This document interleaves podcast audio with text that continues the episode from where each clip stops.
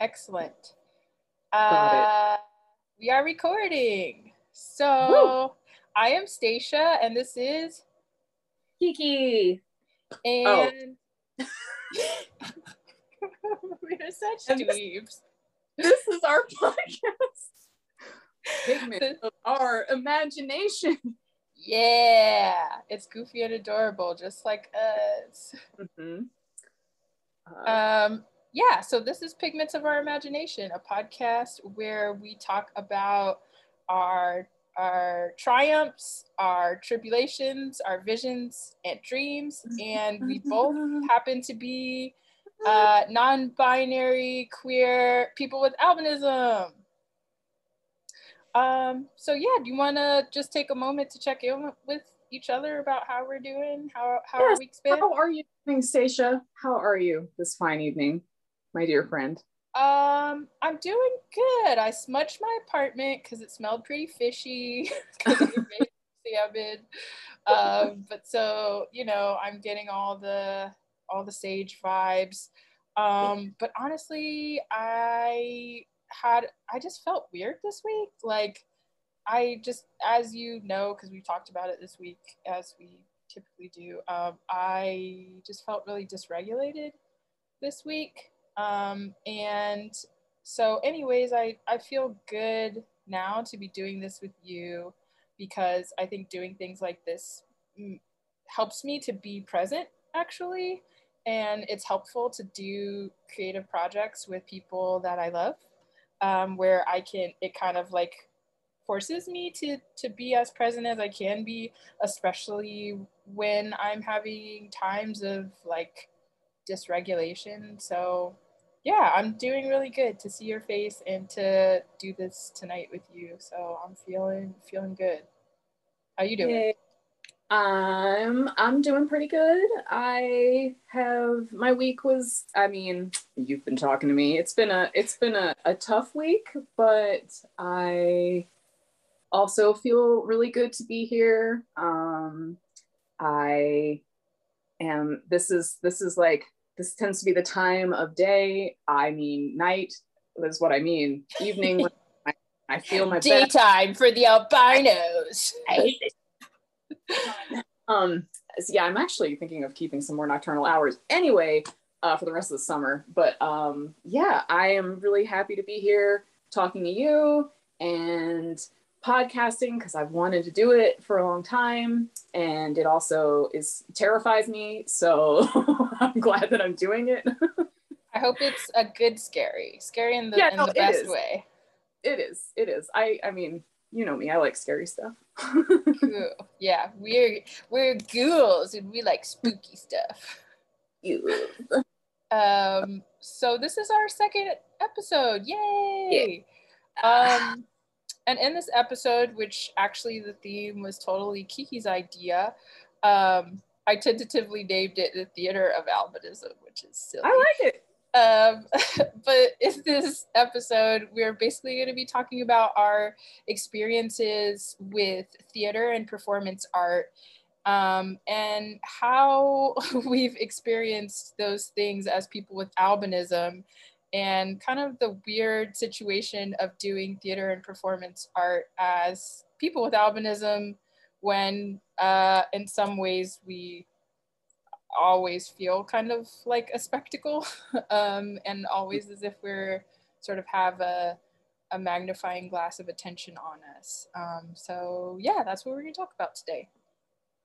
Um, yes so do you want to bring us in, Kiki? Uh, start us off just talking about like how you got into theater and sort of, you know, just the broad strokes of what your experience with theater and performance art have been. Sure, I can do that. Um, well, uh, my I ha- I come from a like family that does a lot of theater and performance type uh, activities, and my mom is uh, theater is a very theater is her whole life. That's so No. cool.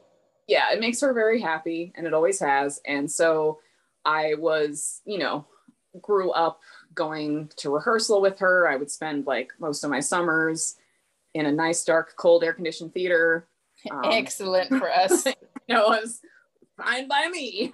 Um, and so then, you know, I uh, I think I think I was the one who expressed an interest in, and so I started. I you know I did stuff when I was little. I don't you know it was just children's like how theater. little? Uh, like seven. Okay, cool. Yeah, there was like a thing in the, the town that I grew up called Smiles and Frowns. You know, like the comedy and tragedy Oh, mask. right. Mhm. Frowns. Uh, and uh, it was just like you know children's community theater. Um, and then I, I didn't really do anything in middle school, and then high school. I, that was like all I did. All I did was go to class and then go to rehearsal. That's like where I was basically all of high school. Um, and then college also. I started out as a theater major, and then I ended up designing my own major that was uh, like my theater classes, and then gender studies and like uh, philosophy classes. Sounds all- right.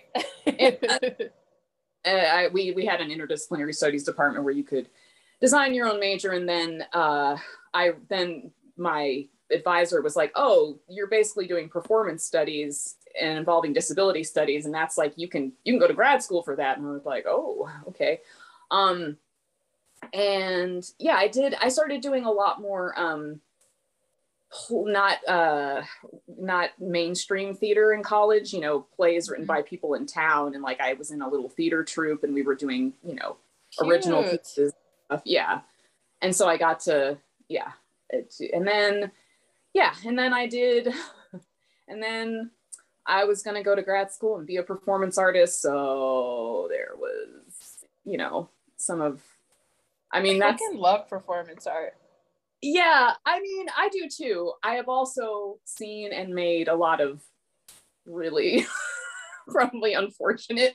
Speaking of which, if we get a chance, can we please talk about the performance art that is your Halloween costume as Powder with I- the bald cap? I didn't even prep you for that, but like, No. You know what? You let me know. no pressure.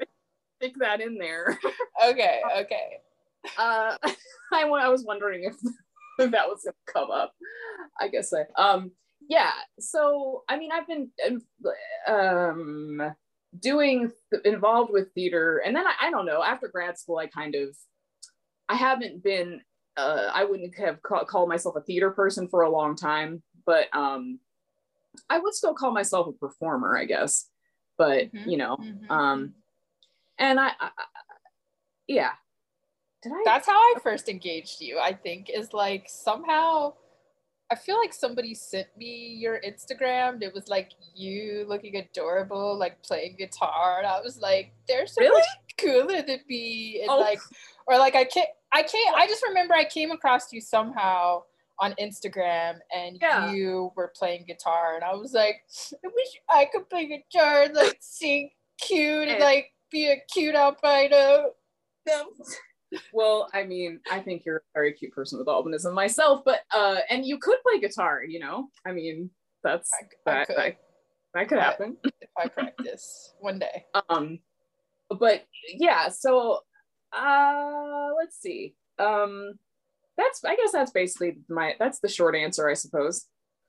Um, one follow up question I was going to ask you is like, do you think that your mom being into theater really primed you in a positive way towards doing theater things Uh, or like made it more challenging or neutral?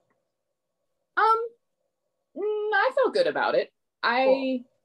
it never, she definitely, I never felt pressured by her in any way.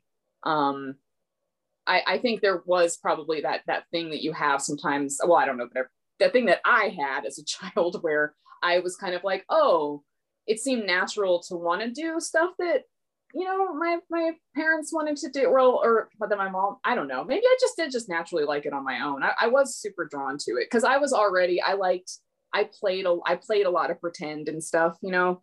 Mhm. um so i was like i was and i was i mean people were always telling me i was being dramatic. I was a pretty theatrical child. You So- seem like an ENFP, not to go into too much Myers Briggs, and to me, Oh, and that seems very nice. primed towards performance. yeah i don't i can't remember it's been so long since i took a myers-briggs i feel like i was like uh, uh, like right on the line between I and E, but I think I, I wasn't. that. I think I was a J at the time, but that was a long time ago. Who knows? Yeah, for anyway. another episode, we should. You know, yeah, I'm a fucking My, Myers Briggs nerd. Our personality assessments.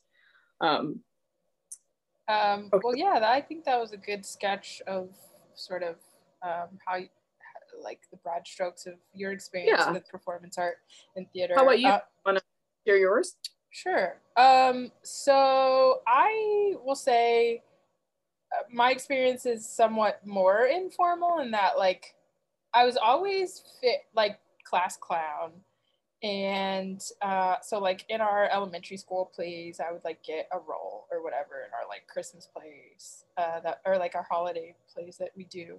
Um, and then in middle school, um, I tried out for the play and I got like a bit part. We did uh, like an abridged version of Comedy of Errors. And I, so, anyways, I got like a bit part and did a bunch of like uh, theater tech stuff. Um, but I just remember I really loved the ritual of like going to, uh, you know, going to practice after school and sort of the hmm. community mm. of theater kids. Um, we're all probably like ADHD characters who just like wanted to like be loud and dance around. Um, so I just remember feeling very at home in that like community of, of kids. Um, and surprise, surprise, in the bit part that I had, I played like a merchant who mm. I decided was a man and I like drew a mustache. Like I drew, oh. I remember I made a little uh, goatee for myself and I got so God. much gender euphoria, can I tell you? Oh. Oh. Um, and you like pictures of that? Can so, I somebody's, somebody's, somebody's parents needs to have recordings of this but um so i did that and then in high school um so i did ninth grade in georgia and then the rest uh, in arizona and in ninth grade i had like tried out so my school was really competitive uh, the school i went to in ninth grade was really competitive in this like high school theater uh, competition called one act and I don't know if that's a thing everywhere, but anyways, my school was like really competitive in it. So like I tried out for the musical. They were doing Honk that year, which is like a retelling of the Ugly Duckling story. Oh, and oh, about Honk. And I was really stoked for it. And like I think I'm a pretty good, like I, I think I'm actually better at like theater singing than like choral singing. Personally. Yeah. Um because I'm just like extra. And so I felt really proud of my audition. And then I auditioned and I didn't get it. And I remember just feeling so sad. Um, and my best friend at the time did. Uh, mm. But the weird thing at my school, and that I've seen in general in high schools, is if you didn't take like theater as your um, uh, what do you call it? As one of your elective uh, electives? you kind of like weren't a part of the like theater cult. Oh. and so like oh. you didn't get cast if you weren't like a part of the theater kid. So anyways maybe i'm just making excuses but it just seemed like i didn't get cast because i wasn't a, like i didn't take the theater classes um one of my electives. And i just remember feeling really crushed because no shade but i felt like my audition was much better than my best friend's. Um, but anyways, uh, so then for the rest of high school, I didn't do theater. Um, and then I didn't come back to theater until I was in grad school. I got introduced to this um, community theater group called Dream Freedom Revival. And there's this guy who got this grant, uh, shout out Kevin Bott and he was really kind of a like theater of the people type you know all about sort of like using theater as a cathartic expression for you know just like working through real social issues and um, like social commentary and working on you know using theater as an exer- as an exercise to get our traumas out mm-hmm. um, and i have to say that like that doing that community theater group during grad school was one of my saving graces that kept me sane because I was going, I mean, grad school is a shit show in and of itself emotionally. And I also was going through a lot of like relationship drama at the time. So I was really stressed and overwhelmed. And I think for two semesters, I did uh, Dream Freedom Revival. And so we did two performances, one performance per semester. And it was just so beautiful. It was a really eclectic group of people, like racially, age wise. Um, and we, so the way it was set up is we would create, we'd write the music and also kind of the skit each each semester.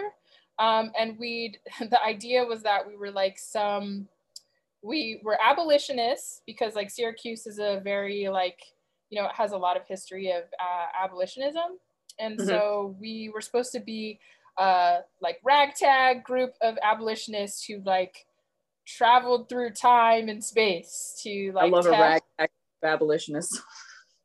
right? And to like tell modern society, you know, like our tales of sort of like how to fight the good fight or whatever. And so each the theme was basically we do some kind of social commentary of something that was happening like socially and politically at the time and work that into like our songs and our narrative. And so anyways, it felt just like very cathartic not just for doing the act of it but also because it was a way to like exercise social frustrations into you know like through your body like through performance and that was the first time i ever like did something like that and um it was really healing.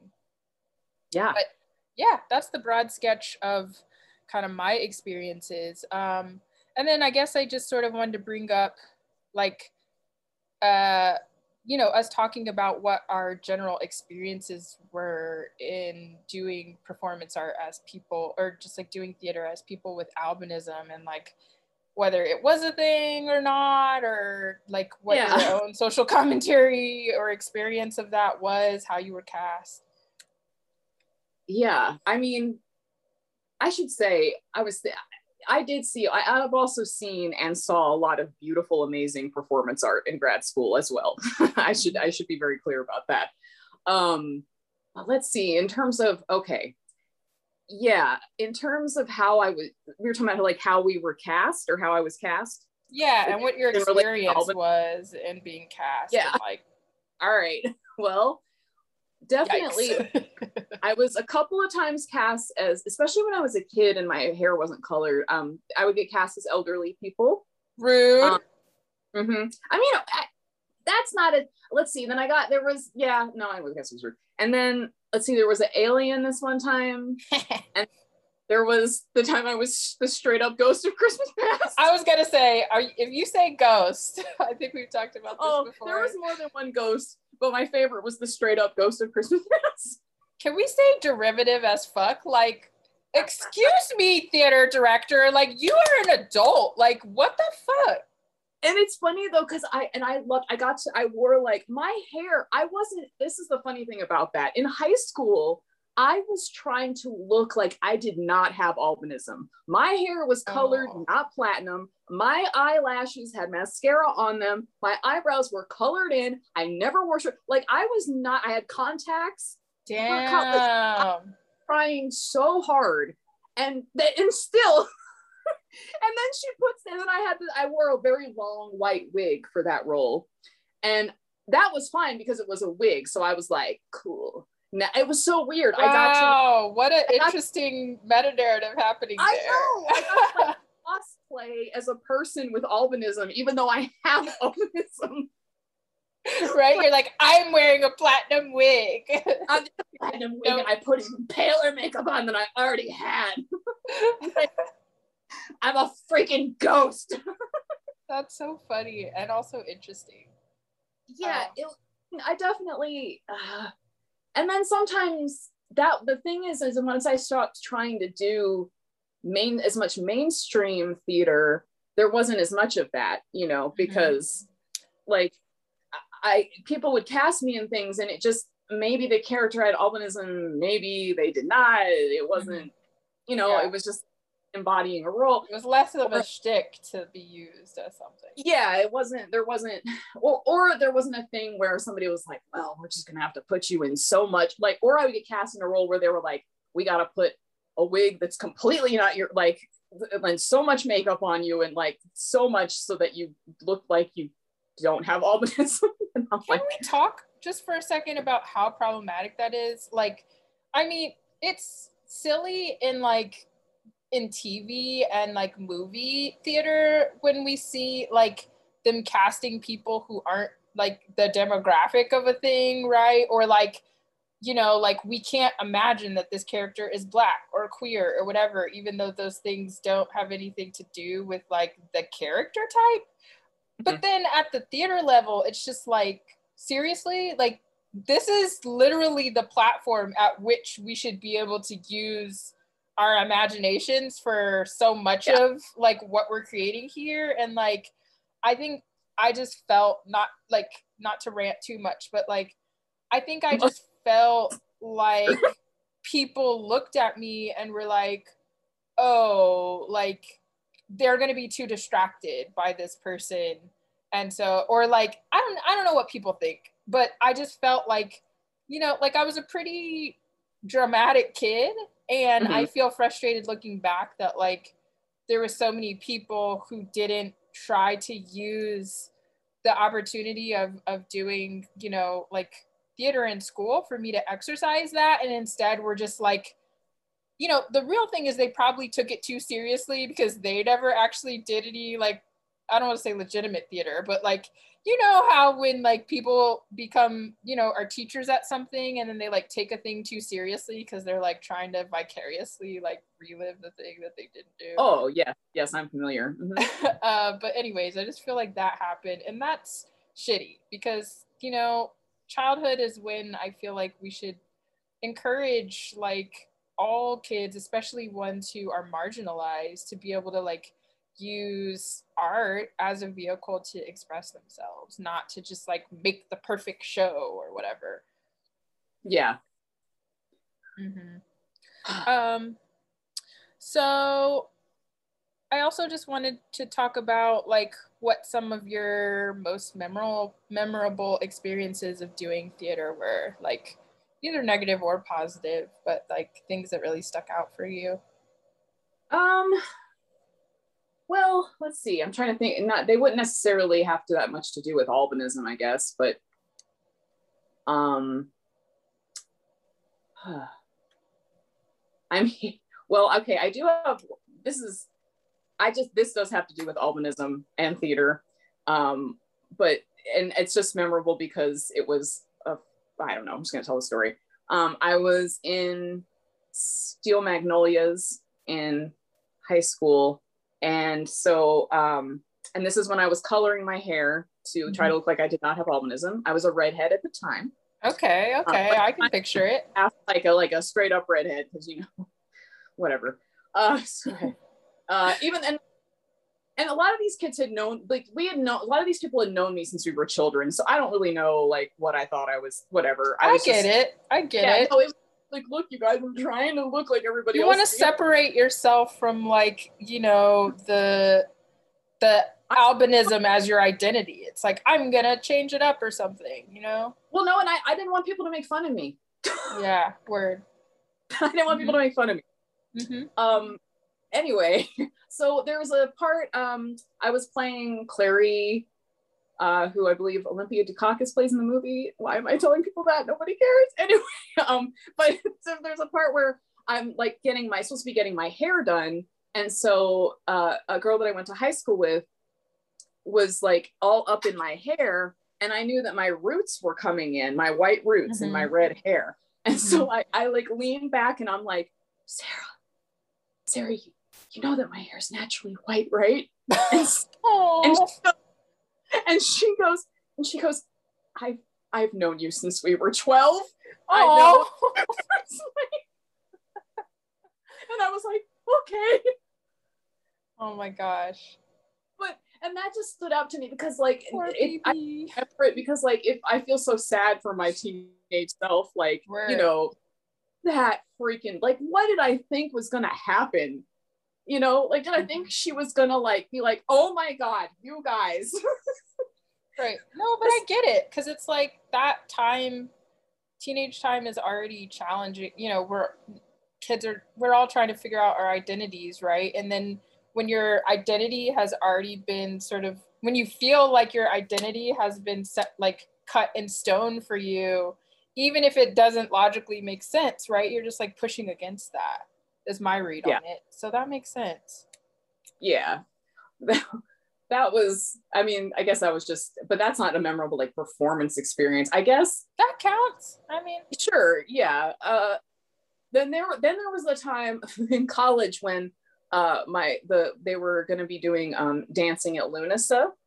Uh Ooh.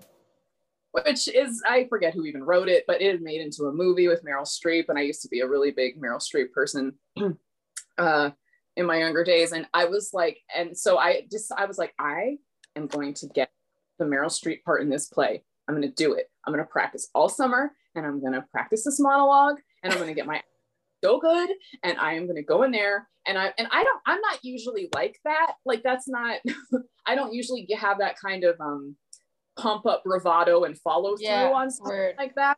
Mm-hmm. But on that, I don't know what it was. And I and I did it. I went in there and I auditioned and I got called back and I got that part and I was like, fuck yeah.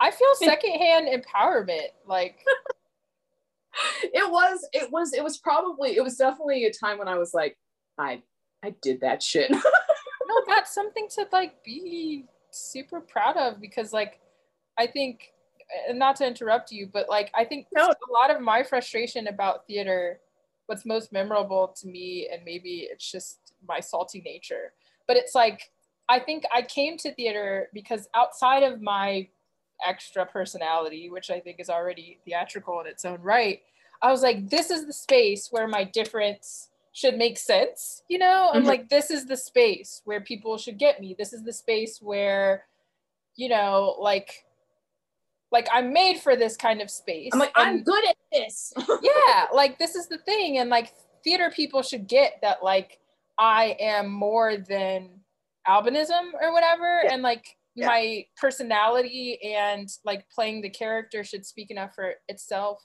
But then until I had that experience of doing Dream Freedom Revival, I actually didn't get that. Like, yeah, you know, I felt like people like the the teachers who were directing our performances or casting or whatever just felt like we don't like we don't want to deal with figuring out how to cast this person. And right which is unfortunate. lazy. That's that's just that's slack and sad. Um, super lazy. okay i have one more mem- very memorable theater experience which is when i started i was in a little theater troupe in college um, called Black Sheep Theater. And it was just like we were a very small group of people, and two of the uh, two of the members wrote a lot of the shows, and and one of them wrote a part like for me to play basically, and the character didn't have albinism, but like it it also I mean she could have it was like based on um I don't know if you know that myth about the like the pirate queen Granuaile or whatever her name was. Uh, I don't, Grace, but it, it sounds like something I'd be into. she was like, it was this, there's this whole mythology around her. Apparently she like got it on with a mermaid. Anyway. Oh, I'm here for it. Um, but then, and uh, this part was written like kind of for me to play, which sounds really narcissistic as it's coming no, out of my mouth. it mouth. Doesn't. No, it, it doesn't. It, it's accurate. It's what happened. and that I I went so method acting on that in a way that was actually really excellent. yeah, like I I had a journal. I was like I wrote a song about her. I was drawing about her. I was writing poems. I was dreaming about it. I was like and it it was really fun. Like I yeah, was word. interested in this character. I spent a lot of time developing her. I cared about her a great deal.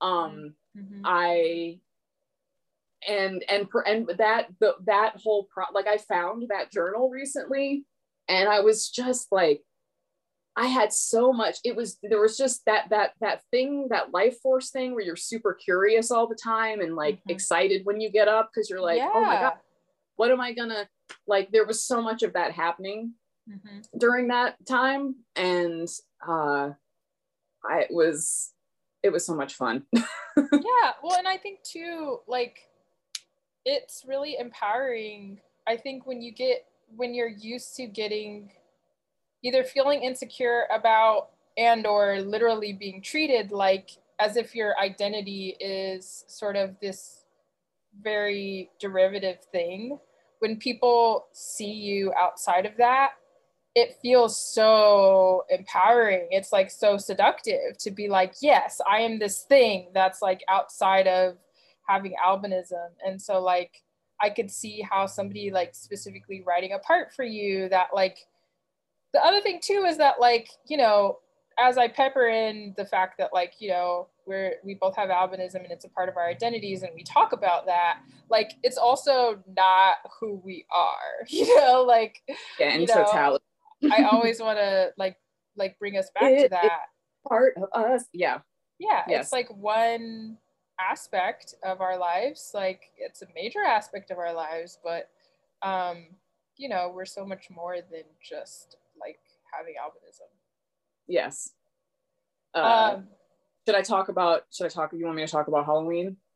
yes, please. Can you tell us the story of your Halloween performance art? And I Uh, honestly am low key, high key jealous that I didn't think of this.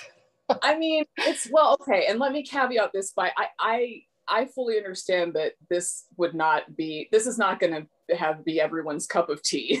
It's mine. It's mine. But- I laughed so hard when you told me this. Honestly, I got my life when you told me this story. I okay so this one time i and eventually we'll do a, a deeper dive on this we have a whole plan believe me our hordes of listeners um, we have a plan to talk a lot about uh, film and particularly a fine little film called powder that anyone who knows me has been forced to listen to me talk about at length but anyway the, the part of the thing about that movie that is ridiculous is that the actor does not have albinism it is so obvious. His makeup is so bad. He Real so bad. clean bald cap. His makeup doesn't even go to his ears. It's just it's all bad. It's real bad. And I was like, you know, I'm gonna.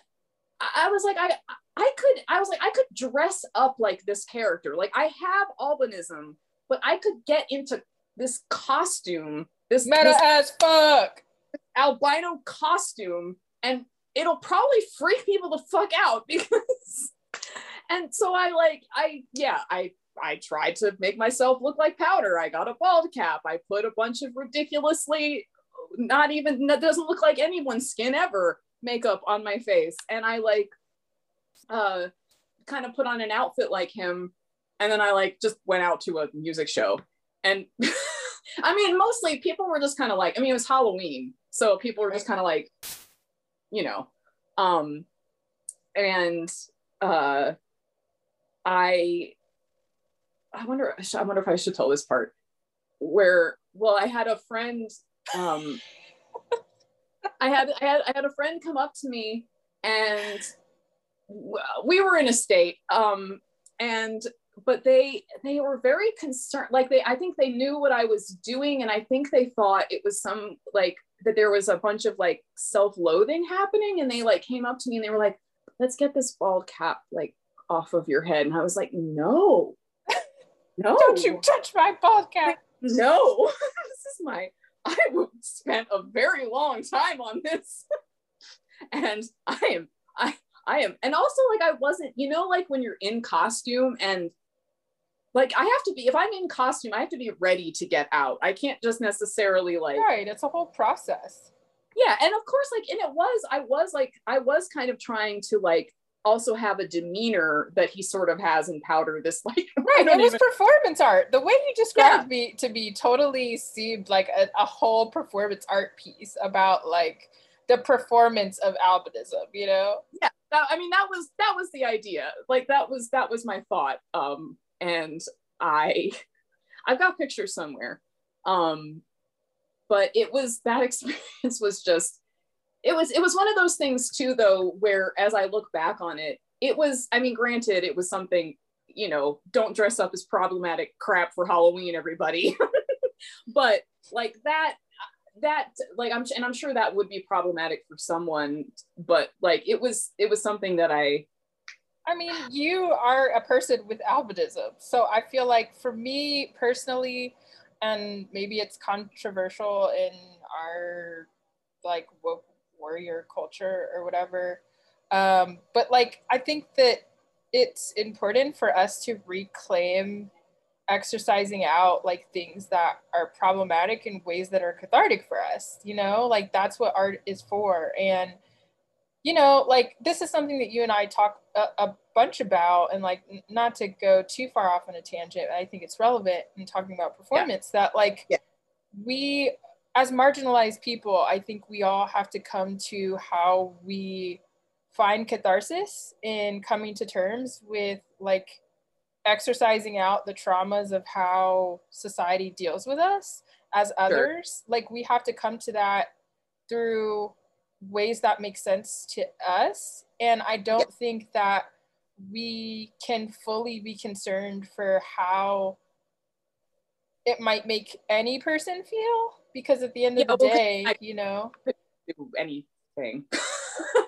you know like other people yeah. with albinism might not think that's great but also like you have albinism and it's your experience and to me i think i think i what one thing that i love about our relationship and why i feel like we're kindred spirits is like we both have this like very tongue-in-cheek kind of like uh just like dark humor about just like our marginality and mm-hmm. I think that that is cathartic to a certain extent because it's like not take you have to laugh to keep from crying sometimes, you know? And I think it's really important to like not lose sight of that. Yeah. And I mean, yes. And I mean, and it's this, but it is, I just, I am, I'm, I think I'm just always trying to make sure, cause certainly my experience and of, of the way albinism is performative in a culture is super privileged. So I like in, yeah, in a lot of ways. Um, so I just am always trying to make sure that I'm keeping that like perspective in my brain. Um, and yeah, yeah that this, we have privileges for sure. Yeah, and I just it's the balance of recognizing that you know yes I, I do want to be able to cathartically like figure out my own experience and I also want to try not to like do too much harm to others in that process if I can. Um, mm-hmm. But yeah, I, but anyways, I'm going to find those pictures for you. Please do that. at some point. And but for yeah, that, our fangirls. oh, but yeah. But, uh, oh my God. Why audience. my phone lock itself so much? Okay. No, it's so annoying.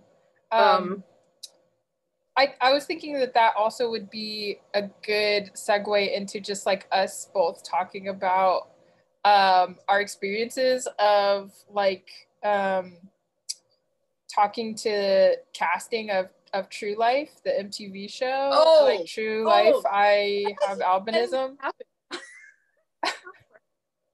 yeah, yeah, we should, we should we should definitely talk about that. Wait, there was one thing I was gonna say and I cannot remember what, oh, it'll come back to me at some point.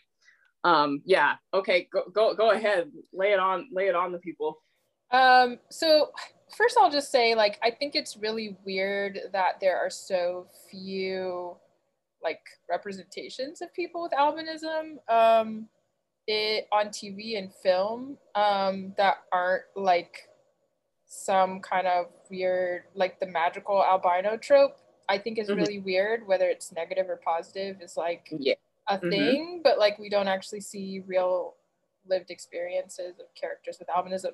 But, anyways, that leads me to our conversation about the fact that both of us actually, so True Life, for those of you who are too young to remember um, or didn't watch MTV, uh, there was a show in the like what early 2000s on MTV called True Life, which would basically it was like an expose of uh, people's experiences that had some kind of interesting like marginal experience of life. Um, and so they were do they were casting for I did they even actually do an episode? I wonder. Yep. Did yep. they? Oh, because I didn't see it. I didn't actually watch it. I should. It was all about someone learning to drive. Are you fucking kidding me? no, I'm not the, one the one wow. that I watched. Oh, wow. Uh, so, anyways, uh, so True Life was casting for True Life. I have albinism. And I remember one of my friends told me about it. And so I contacted them.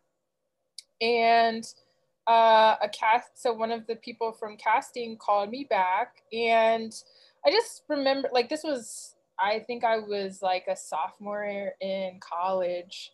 Um, and I was really excited they called me back. And all their questions, you know, first they had like basic introductory questions about me and my life and, you know, how, where I was in life and how old I was. But then all of their questions seemed to be in regards to just the trials and tribulations of like having albinism. And at that time, especially, as we'll, I'm sure we'll get into later, um, you know, like I was a very proud person who was like, definitely I wasn't trying to mask my albinism, but like to me, I was just like, this isn't like the trials and tribulations of my life are a minor aspect of my life. And later on in the podcast, I'm sure we'll get into like why that's problematic. But nevertheless, like I was really excited to like talk about all the things that I was doing and like had accomplished and like just you know, like I was willing to talk about sort of like my struggles and challenges, but not for that to not be the focal point. And Yeah. needless to say, I didn't get cast, but Yeah, anyways. me neither. Did you have the same experience of like the questions? Uh, yeah, it was like they seemed to be, in my case, they seemed to not like, they actually seemed bothered by like how boring my life was. right. Yeah. They're like, you're too well adjusted. Which Or, I no, like wasn't, but that. like they were like, I think they thought I was like too disabled. Like I was like, I don't drive. I can't really go places. I, I mean, like I, I don't know. I, I I remember having the sense that they felt like I was. I well, I was about to say too disabled for them to like.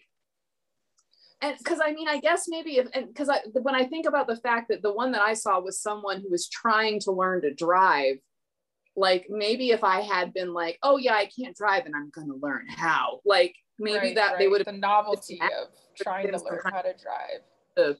but the fact that I was like, nah, I'm a freak, I can't drive anywhere, and I like to dress up weird, and uh, like I don't even I don't even remember what the hell I told them. I just remember the woman was like, um, yeah, we'll call you. back." We'll call you. well, that's really interesting how we had kind of these like differing ends of the spectrum of like thinking about how they um like how they interpreted our responses because it sound if I'm hearing you correctly, it seems like they like felt like your life was too disabled and that wasn't enough of like a novelty for them to do something about. And i Yeah. felt like my life seemed too normative the way i described it to them. And like so they were just like okay this isn't Wow, like we neither need more of a sob story. so i guess neither of our lives were novel enough to be on mtv I mean, yeah, it's it's fine. It was pretty ridiculous to begin with because i mean I mean, that's gonna be my ticket to, to to stardom, but oh well. and and after that i was never a reality tv star Star God damn it my and my reality TV career ended right then. oh I'm my gosh sorry. I'm that reminds punchy. me though if i when i if when i post the youtube of this i need to put a link to in the show notes. There is this um there's this woman that i follow on instagram who i think they have a kickstarter for a movie that she is a star of. And it's about just like a character who has albinism like living their life or whatever. And there's a trailer and it's really cute.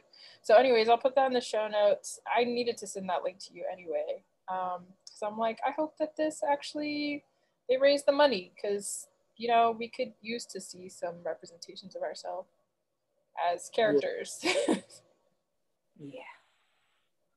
um and so then I guess I just kind of wanted to like round out our conversation just talking about ways that you thought like theater and performance art was like you know a gift and empowering um, and ways that it was like challenging in general. Yeah. Well i can definitely say in high school i'm i'm super grateful that i had theater in high school. I think my, i would have been a lot more unhappy and i was plenty unhappy. But I think I would have been a lot more unhappy if I hadn't just been constantly doing a like I was constantly in a show. Mm-hmm. And it mm-hmm. took a lot of time, you know. Yeah. So it kept me it kept me busy enough that I wasn't ever able, I literally didn't have enough time to be as sad as I think I would have been mm-hmm. if I hadn't mm-hmm. just been at just constantly, constantly in a show. Mm-hmm. Um, but also because since I was masking my albinism all day it's in my not theater life you know mm-hmm. since i was in costume all day trying to pass as not having albinism and then literally going and pretending to be other people constantly all through high school. They, they didn't have albinism. Like just constantly playing other people. I, I do feel like i showed up to college like a little bit emotionally underdeveloped because oh interesting. I, like in some ways i was emotionally mature like doing theater will give you some emotional maturity because you have to think about other people through, and yeah. or like and what how another to have empathy to be able to but i truly like my my sense of my own identity was like i was yeah, like uh, I was you know i was like i i, I do theater. Yeah that's what i was going to ask you. Do you think that like just being spending so much time being in characters do you think that that sort of like made it hard for you to not perform in in a general sense you know like perform an identity uh, rather than like finding one? I don't know that i i mean i don't think i always have felt like i was good at not like playing characters in my regular life but i just my like definitely my the extent to which I actually knew who I wanted to be besides somebody who plays other people was and yeah definitely because i had been playing so many different kinds of roles and getting to experience what it could be like to be all mm-hmm. these different kinds of people i, I definitely was like I, ah, mm. uh, like I, I kind of i yeah my I don't know. I'm getting, I'm, I'm, I'm losing my words now, but like, uh, yeah, my sense of myself, I think I, I had to learn a lot about myself. Well, to be fair, I think everyone, you know, it's the part, it's hard to know what's just a part of that stage of development versus, you know, the theater or whatever. Yeah, it's, but yeah, I mean, I, I, who knows, but I, I, I definitely think that it had an effect on me for sure. just, only ever that since that was truly like all I did.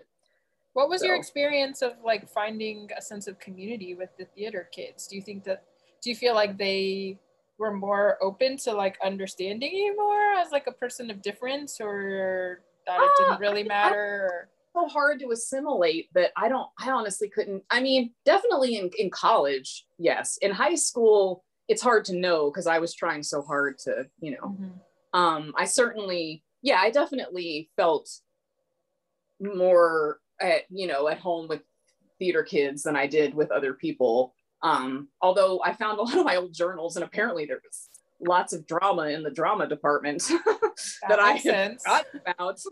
Um, but uh, yeah, I mean, definitely there was there is something about I think theater kids have tended to be interested in things outside of themselves. I think there is something about theater that does that, you know, where you're there's there's some, at least okay, not for everyone, but I have experienced it in myself and other people as there being an interest in others. So then that does, I think, create a little bit more space for people to at least be open to your your difference, but like mm-hmm.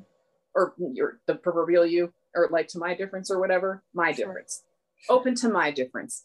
Um, but uh yeah, it's it it I think I think I think it's that's true.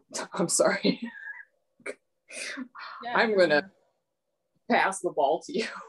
uh, yeah, no worries. Um, yeah, I think so. Like as I was saying, I think the challenging part of theater for me was that like I think I intuitively felt like theater was a space where I could exercise a bunch of the energy that I naturally had. Like I was always getting in trouble for clowning in class. Like I was I, I was hamming it up all the time in school.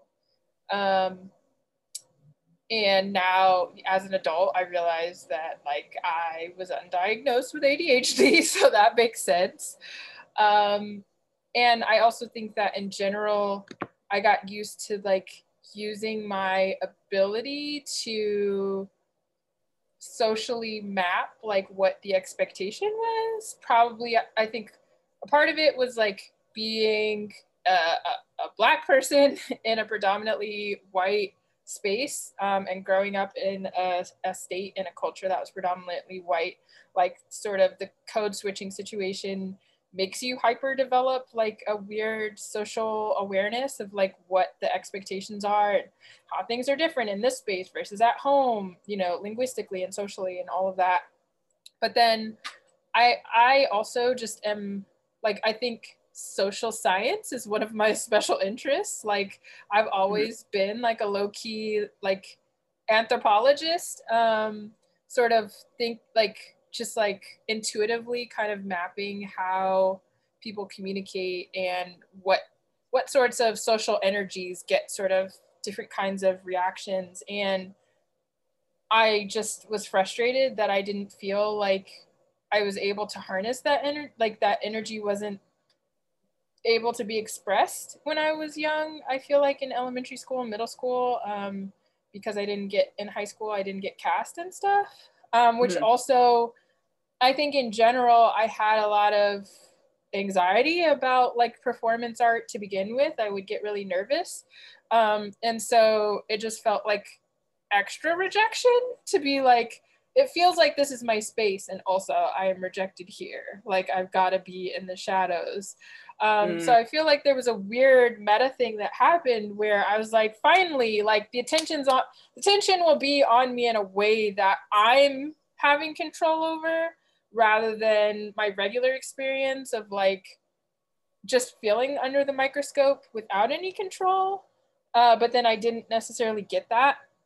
Um, but a way that I feel like it was empowering is that like I think uh, uh in the spaces where I did performance stuff uh, later in life as an adult, like so when I did the community theater troupe in grad school, we actually did a clowning workshop and I had so much fun. Um, it was just really fun and cathartic to like be in an environment where we were invited to play as adults. And I'll say like the the general energy and character of the people who were in the troupe with me was very like it was just like a very good vibe and everyone was kind of open to the idea of like being playful and it was really healing because i think I have a really childlike, playful, humorous nature. And I feel like uh, sometimes when I'm not around other people who are that way, I can like suppress it a lot. Um, and so that was a space where it was really cathartic for me to kind of like, I don't know, to just be in this play space as an adult um, when I was like under so much pressure in my regular day to day life. Um, and I think also like I did improv here at the DC Improv, um, and it was one of the best investments that I have made. I feel like in my adult life because, um, again, it was another like in a in an interesting sense. Like improv really helped me observe how much time and space I do like I did spend performing and like not even and not even being aware of it uh, because a, an interesting thing happened where when you're given prompts to like perform characters or whatever or to just like have to improvise certain things it kind of made me think about how like I was actually doing that thing of playing a character a lot of the time without being aware of it. Mm-hmm. Um, so I, that was kind of a cool, I don't know, that was a cool meditation on thinking about performance and presence and, you know, how we can like use pl- like playfulness to like actually be more present, I think is what like I kind of got out of that. And like, I looked so, it was like, I don't know, I think like eight weeks um, on Saturdays that I did improv, and I looked like it was the like the shining beacon of my week while I was doing it. Um, and so yeah. I don't know. I think doing performance stuff really has been, despite the trials and tribulations when I was younger as an adult, like doing theater stuff really has been cathartic for me. Yeah. I I mean I've had so much fun and certainly yeah improv like i i loved doing improv back when it was something that was a regular part of my life. It was um and yeah and i mean doing theater i i definitely have it was cathartic taught me a lot of things gave me space sometimes to express emotions that i did not feel comfortable expressing myself but i could mm-hmm. express them you know in a character. And and it was something and i'm i'm good at it mm-hmm.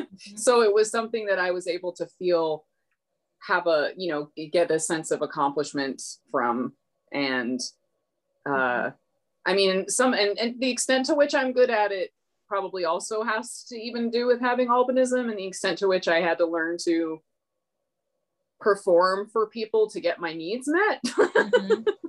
Yeah, I didn't even think about that, but that, I think that's, a whole true. other episode probably. um, but uh, yeah, and I don't mean like perform like for my for my immediate family necessarily, but in the in the world at like in, in as in a general sense in the world as like a mm-hmm. growing up as a child with albinism and and you know having disabilities. Uh, yeah, the needing to perform anyway. Um, mm-hmm. yeah, I I and my my interest in like i'm still super interested in performance and uh, i don't like go to a lot of live well who's going to a lot of live theater these days? Um but uh people i'm still really so i'm i'm gonna correct i'm gonna not say what i was gonna say anyways. Um, uh but uh uh i i'm still really like certainly interested in uh in performance like in performance theory i'm you know not versed in it but i still really like to um, think about performance both you know on screen or on stage and in life. Well and i think it's so cool that like in your time spent in grad school you kind of were exploring the intersections of disability studies and performance art because I don't know. I think it's it's interesting to unpack the ways in which we all socially perform en masse, mm-hmm. um, and especially like circling back to what you said about like having to perform for access needs or to get needs met.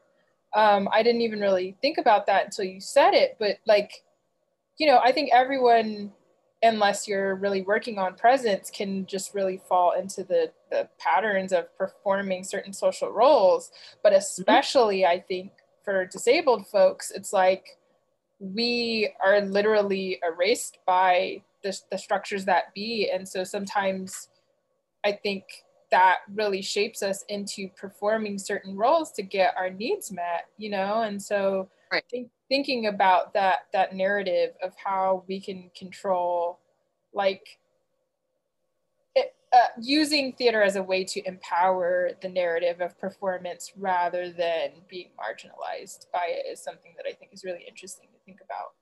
Yeah. Same. Um,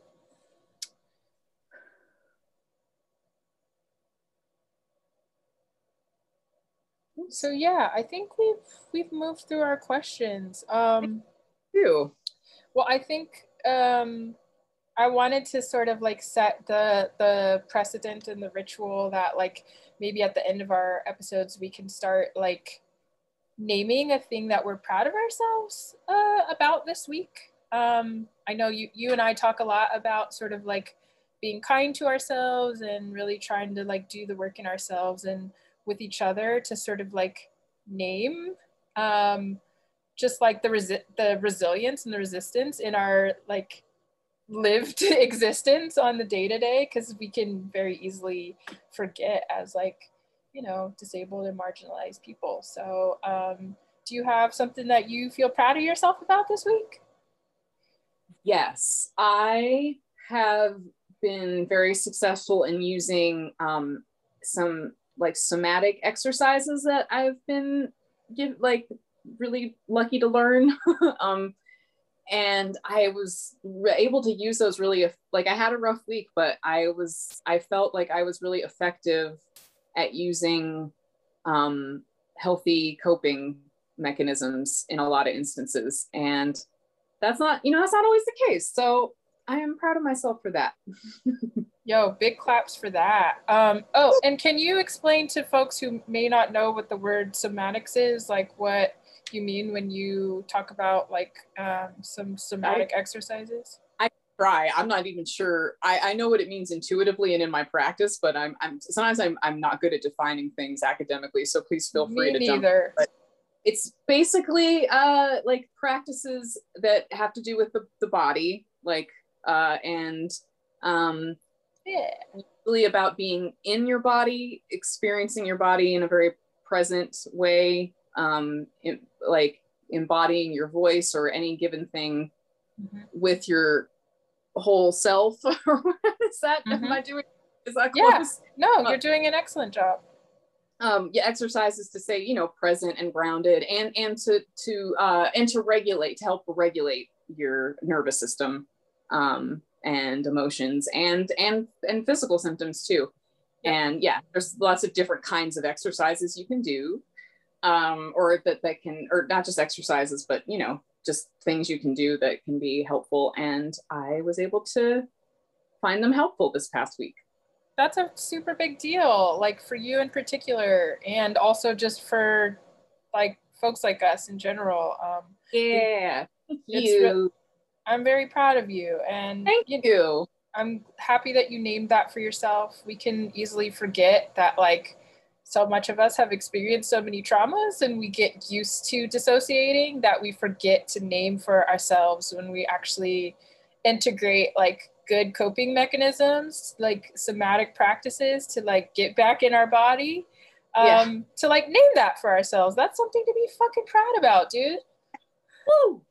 All right yeah now, about, what are you proud of stacia um well, firstly, I have to say I'm proud of us for doing this second episode. I'm super yeah. proud of us. Like, um, and I am proud of myself this week for preparing dinner for myself every day this week, which oh. that's a big deal for me. We're like, yeah. I like to cook, but like, we, I have this weird thing where like, I like to cook as an act of service and I don't really like to like prepare things for myself, which I like see the embedded problematics of that. Uh, but this week I like made myself make meals for myself and like like kind of muster up the courage to like do it joyfully. So that's the thing this week that I'm that about. is amazing. That's I'm I am very proud of you. I'm so happy you made yourself yummy food and feel good about it. And yeah, me too. Yeah. Well, Woo! I'm proud of you. I'm proud of us. And this is our second episode. Please yeah. tune back in to hear more. Yeah, we love you. Okay, bye. We love you. Have a great night, day, life. Whatever you listen to this time Whatever. or space. okay, bye. Yeah.